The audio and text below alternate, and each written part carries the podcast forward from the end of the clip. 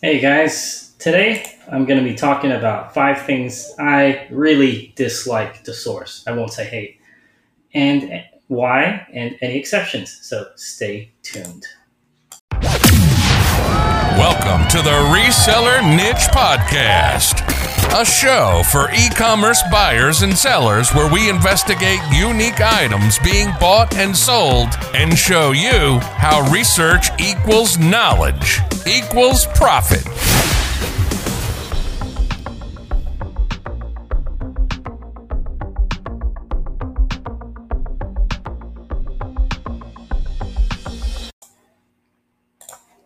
Welcome back.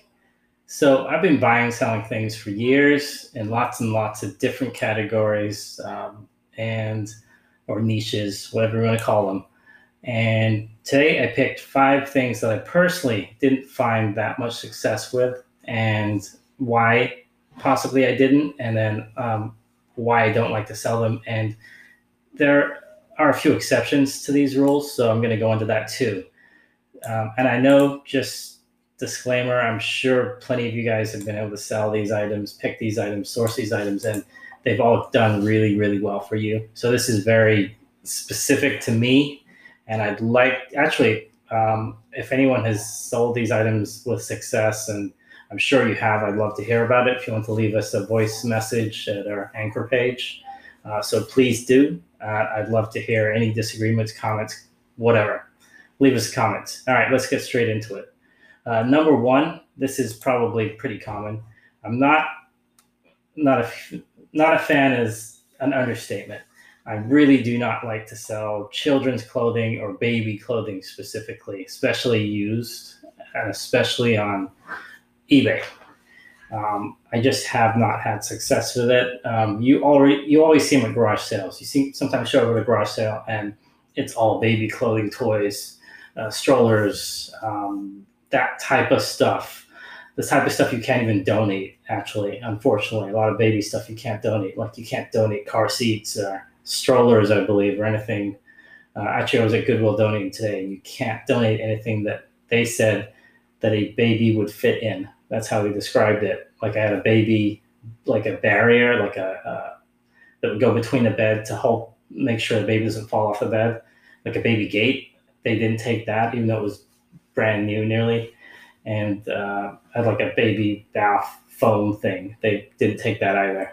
So I was just trying to donate that. Anyways, so I don't like picking that stuff up um, at all. Even though I have two kids, I have tons of kids' clothing, baby clothing, uh, shoes, all of that stuff.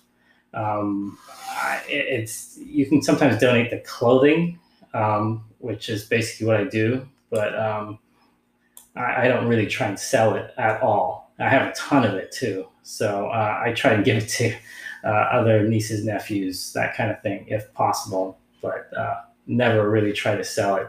Um, I, one thing I would say as an exception to this is that with me, I found a lot of success away from eBay, but on Amazon, especially new in box stuff with kids and baby stuff. Baby, what I mean by baby stuff, I mean everything from to do with baby, like feeding babies, clothing babies, toys, little these little doohickeys that you get. They're like toys and like to distract them while they're eating, that kind of stuff. I found a lot of them over the years that are really low rank, really light, really easy to send in Amazon. Um, some of them have become gated recently, but so my exception to the rule is selling this stuff on Amazon FBA if possible, uh, especially if it's low rank stuff. You know, test it out, make sure you're not gated first, and all that kind of stuff. But especially now during COVID, one thing I've noticed is that the necessities, obviously food and anything, you know, like diapers and food related, uh, feed related, um, formula related, any of that kind of stuff does really, really well. Um, so uh, check and see your account, see if you're, you know, able to do that, and then, you know, uh, check with that because that, that is my exception to the rule. Amazon FBA for baby type stuff. So, moving on. Number two on my list of things that I don't like to sell is individual or loose postcards and what do you call it? Eph- eph- ah, ephemera. Ephemera. I think that's the word for it. Ephemera, which is basically like old pictures, and I believe it actually refers to old vintage paper. Um, I've never personally had a success with unframed and loose postcards and ephemera. It's just sat for me forever. I don't know why. I've had decent success with framed pictures, especially older ones. I had some of like farm equipment. It was a picture of like a cow or a bull on farm equipment and some random farm in the Midwest. That sold for like a hundred bucks, like maybe a year ago. But individual pictures, I have a ton of them, individual postcards, and I have a ton of them. I was never able to really sell. Personally, for me, and I know there's some really good postcard YouTube channels. I forget the guy's name. I was watching one the other day. I, I just personally don't have the experience with it, and I don't have the knowledge of which cards and which pictures to pick specifically. And I do so know about a few niches. I won't go into it because I don't want to say the wrong thing, but for me, it didn't work. I'll give you an example. I probably, I think I put this on Instagram. I sold a lot for about $400 of postcards. It was like over a thousand postcards. Individually, had been trying to sell this lot for I don't know 18 months or so, and I sold maybe five. Out of those five that I sold, these were postcards. They varied from you know cities and pictures and landscapes. Um, anyways, I sold five total. Two of them I had returns on. The most expensive one individually I was able to sell was $9.99, including shipping and including the little cardboard like thing. So that cost I had to go on, you know, I had all these cardboard backing things so they don't get folded over and bent in the mail. So just for me, I thought it was a great idea at first. I like learning about new stuff. I like the history of it. I might learn about it first if I'm going to go back into that, and then you know find out what's good, what's not. Um, but for now, if I get postcards or ephemera, I'm going to lot them up, big lots they will probably sit like that last one I said is about 18 months. It sold as a big lot. But other than that, I haven't had success.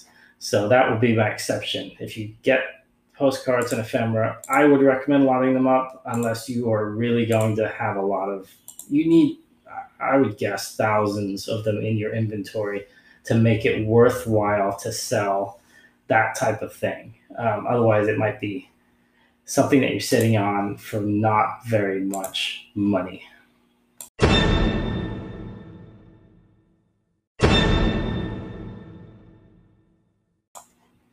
Moving on, number three on this list of items I don't really like to sell Happy Meal toys. And I don't know, I, I don't really care if they're from McDonald's, Burger King, or Jack in Box, Carl's Jr., or wherever, Taco Bell, wherever. For me, they don't really sell well. Um, excuse me.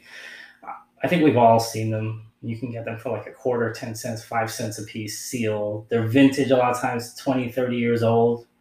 Um, they look great because sometimes they'll have like awesome characters, Disney characters, movie characters, sporting, you know, even like you can get like uh, basketball figure type things. So they look really cool. But for me, I, I've never really been able to sell them for a good deal of profit. You can sell them, but it's minimal profit. And I have two exceptions to this rule, which I'll go through in a bit. But I'll give you my backstory. My biggest flop, it wasn't a crazy flop. I bought probably 250 to 300 of these things sealed. They're all mid to late 90s to early 2000s to 80, 90% McDonald's and then Burger King, Jack in the Box, Carl's Jr. mixed in there as well. And I think 99.9% sealed and in good condition, like the bags weren't even worn or anything like that. It was a lot. It was a giant tub. Anyways, I thought, you know, five cents a piece, you know, I can't go wrong. I sold a handful and they really sat. I mean, it was like free shipping, five, ten bucks a piece for months and months and months. They sat, and eventually, I ended up selling whatever I had left. Over. I think it was close to two hundred fifty I had left over, and I think I just ended up maybe breaking even I mean, a little bit more than that. I mean, I got five cents a piece, but not anything like what I was thinking I was going to get out of these. You know, you, I was assuming that I was going to make tons of money. You know, 250, 300 of these, five cents a piece, sell them at least, you know, five bucks a piece, 10 bucks a piece. Sounds good. In reality, it wasn't. So I do have two exceptions to this. Mainly how I broke even were there were some in there, and I didn't have a lot of the cool, super cool ones that sell but I did have one that I found out about, uh, or two actually.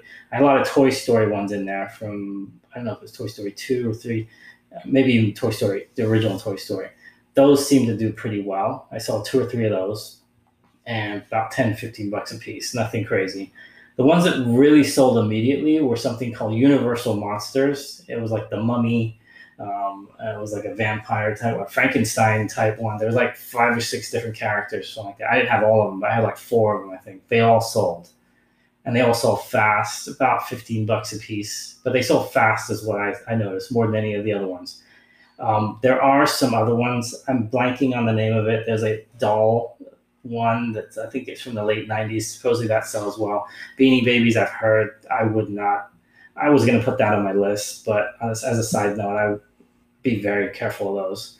Um, but Universal Monsters, that's one to watch out for. If it, even if it's a Happy Meal toy or regular toy, um, people love that kind of stuff. Um, and it was good for me. At least I sold some, right? And then the other one that I didn't do because mine were older, but I know people that do uh, as an exception to the rule of not buying Happy Meal toys is if you can get them when the first week they come out, and you, there's usually what I think six of them, eight of them, sometimes up to twelve of them. If you can get the entire set fast and get it listed really fast immediately, then that works. A lot of times, especially if it's a new movie, um, a kids movie, obviously, and then something that's hot right now. That is something that's really hot for a very short amount of time though. So you got to do it fast and get them out of there fast. Um, another thing that I've noticed is with mine, Toy Story was doing well because I think the newer Toy Story had come out. So if it's a sequel to a movie that had an older one and you have that older version, you know, like mine was like Toy Story 2 and like Toy Story 4 was out or whatever it was, that works as well because obviously people are looking for the older one. And if it's new in box, new in package, that's good too. So my two exceptions to the rule are, you know, if you can find Universal Monsters or something, a sequel to something that's out right now currently, or a full set, those work well with Happy Meal toys. Otherwise, I would avoid Happy Meal toys if you can. Okay, number four on my list, and this is one might be for some you might say, you know what, that doesn't make any sense. Number four on my list is neckties. I've really not done well with ties at all. And I've had literally probably like 500 in my inventory at one point. And I must have just bought the wrong ones. I got them, I think I got most of those at next to nothing uh, from the bins in the Bay Area. And um, so, and they weren't in shape. They weren't new, but they weren't in bad shape. Some of them had some pretty cool designs, some brands I'd heard of. And they just sat I sold a handful, uh, maybe six, seven. I think I sold one for 50 bucks. It was a college tie. It was, I think, in Nebraska. Is it Nebraska? I think it was. I can't remember exactly which college. It was a college tie, though. And, and that sold for 50 bucks. And I've sold three or four for 10 to 20 bucks. One of those was a Trump tie um, and then I can't remember the other ones. I wouldn't even remember the brand. It was just some random brand.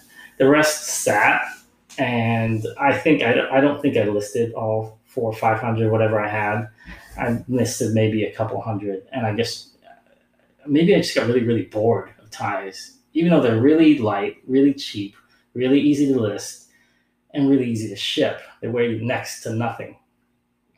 I just yeah, it wasn't for me. So I'm sure there's people out there that sold ties and done really well. Uh, if you have that volume, if you have that, you can do it. Uh, so for me personally, it was a no go, even though uh, I know I'm sure some of you have done really well. I guess I have heard of exceptions. For me, I don't have an exception to the rules that, other than maybe that Trump tie or college type tie, I've heard about you know people getting super high end brands like Hermes and selling it for crazy amounts of money. I've never found one. So, um, and I would also be pretty freaked out about you know getting it. I mean, I guess you can get it checked out, verified, see if it's legit or not. But um, so I guess those would be my exceptions. Something that really stands out, maybe something that's trending, maybe something you know. Um, you never know, but uh, ties for me are just not my thing. So last on my list for today, number five, the, the fifth thing that I really don't pick up anymore to uh, sell are printers. Um, you know, computer printers. Um, I used to sell a fair amount of them. I would say. Um, I, I, used to do a lot more FBA. I used to send a lot more electronics to FBA and some to eBay, uh, especially if they were missing something, missing a manual box, etc., uh, or they just were not in great shape. Uh, but I used to be able to sell a fair. Now this isn't something I sold a ton of, but I sold enough of them to where I would look for them when I went into a thrift store, or wherever, a garage sale. I started to see people sending them back though, and for me, uh, the kicker was I had one that was, I thought really, really, really good shape. I sold it on eBay as opposed to Amazon only because I think it was missing the manual, or something uh, but I tested it, it worked, it printed. The guy sent it back and he had replaced the paper tray with one that didn't even really fit. So it was like jammed in there. So I thought, okay, first first look, I thought, okay, maybe in the box when he shipped it back, he just, you know, it got jammed somehow. It was almost a different color. It was kind of like this brownish beigeish color when the printer was gray. Um, so that really annoyed me. Second thing, uh, eBay sided with the buyer and they said, you know, um, it is what it is. He didn't leave me negative feedback, thankfully, but he sent me back another printer, uh, which sucks and it's pretty unethical, but I guess it is, could have been worse.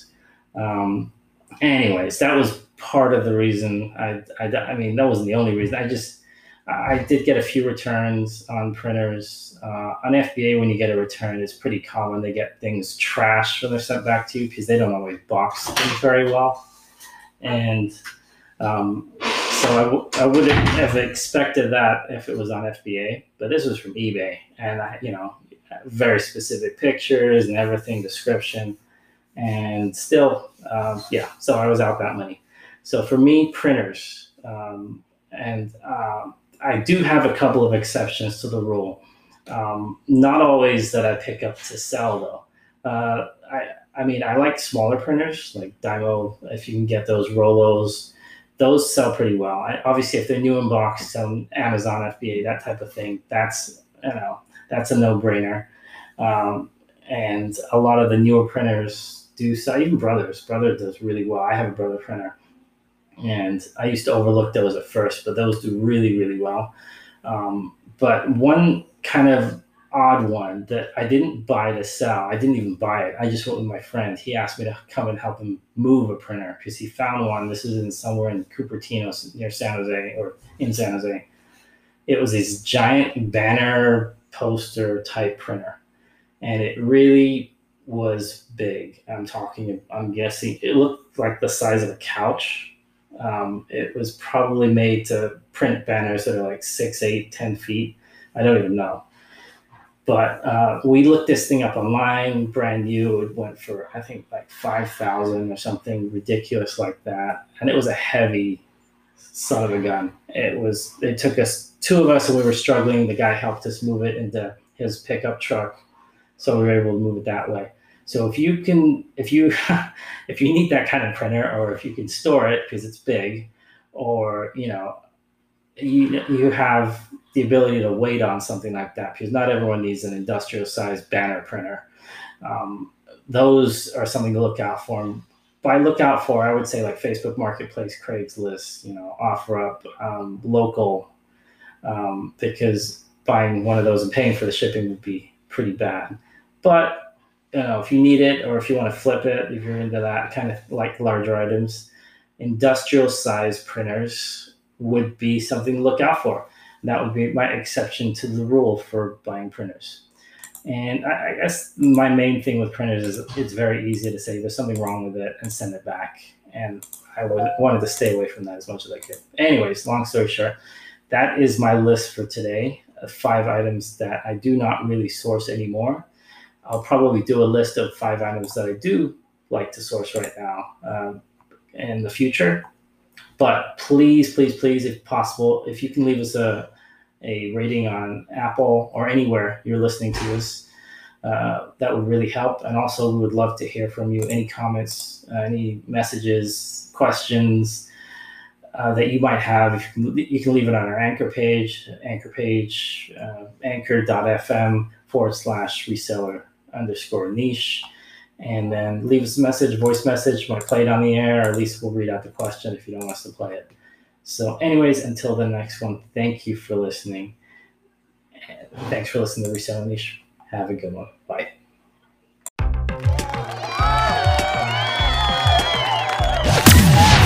Thanks for listening to the Reseller Niche Podcast. Show notes and social media links are located at resellerniche.com. Please comment, rate, and subscribe to us on iTunes or YouTube or wherever you get your podcasts.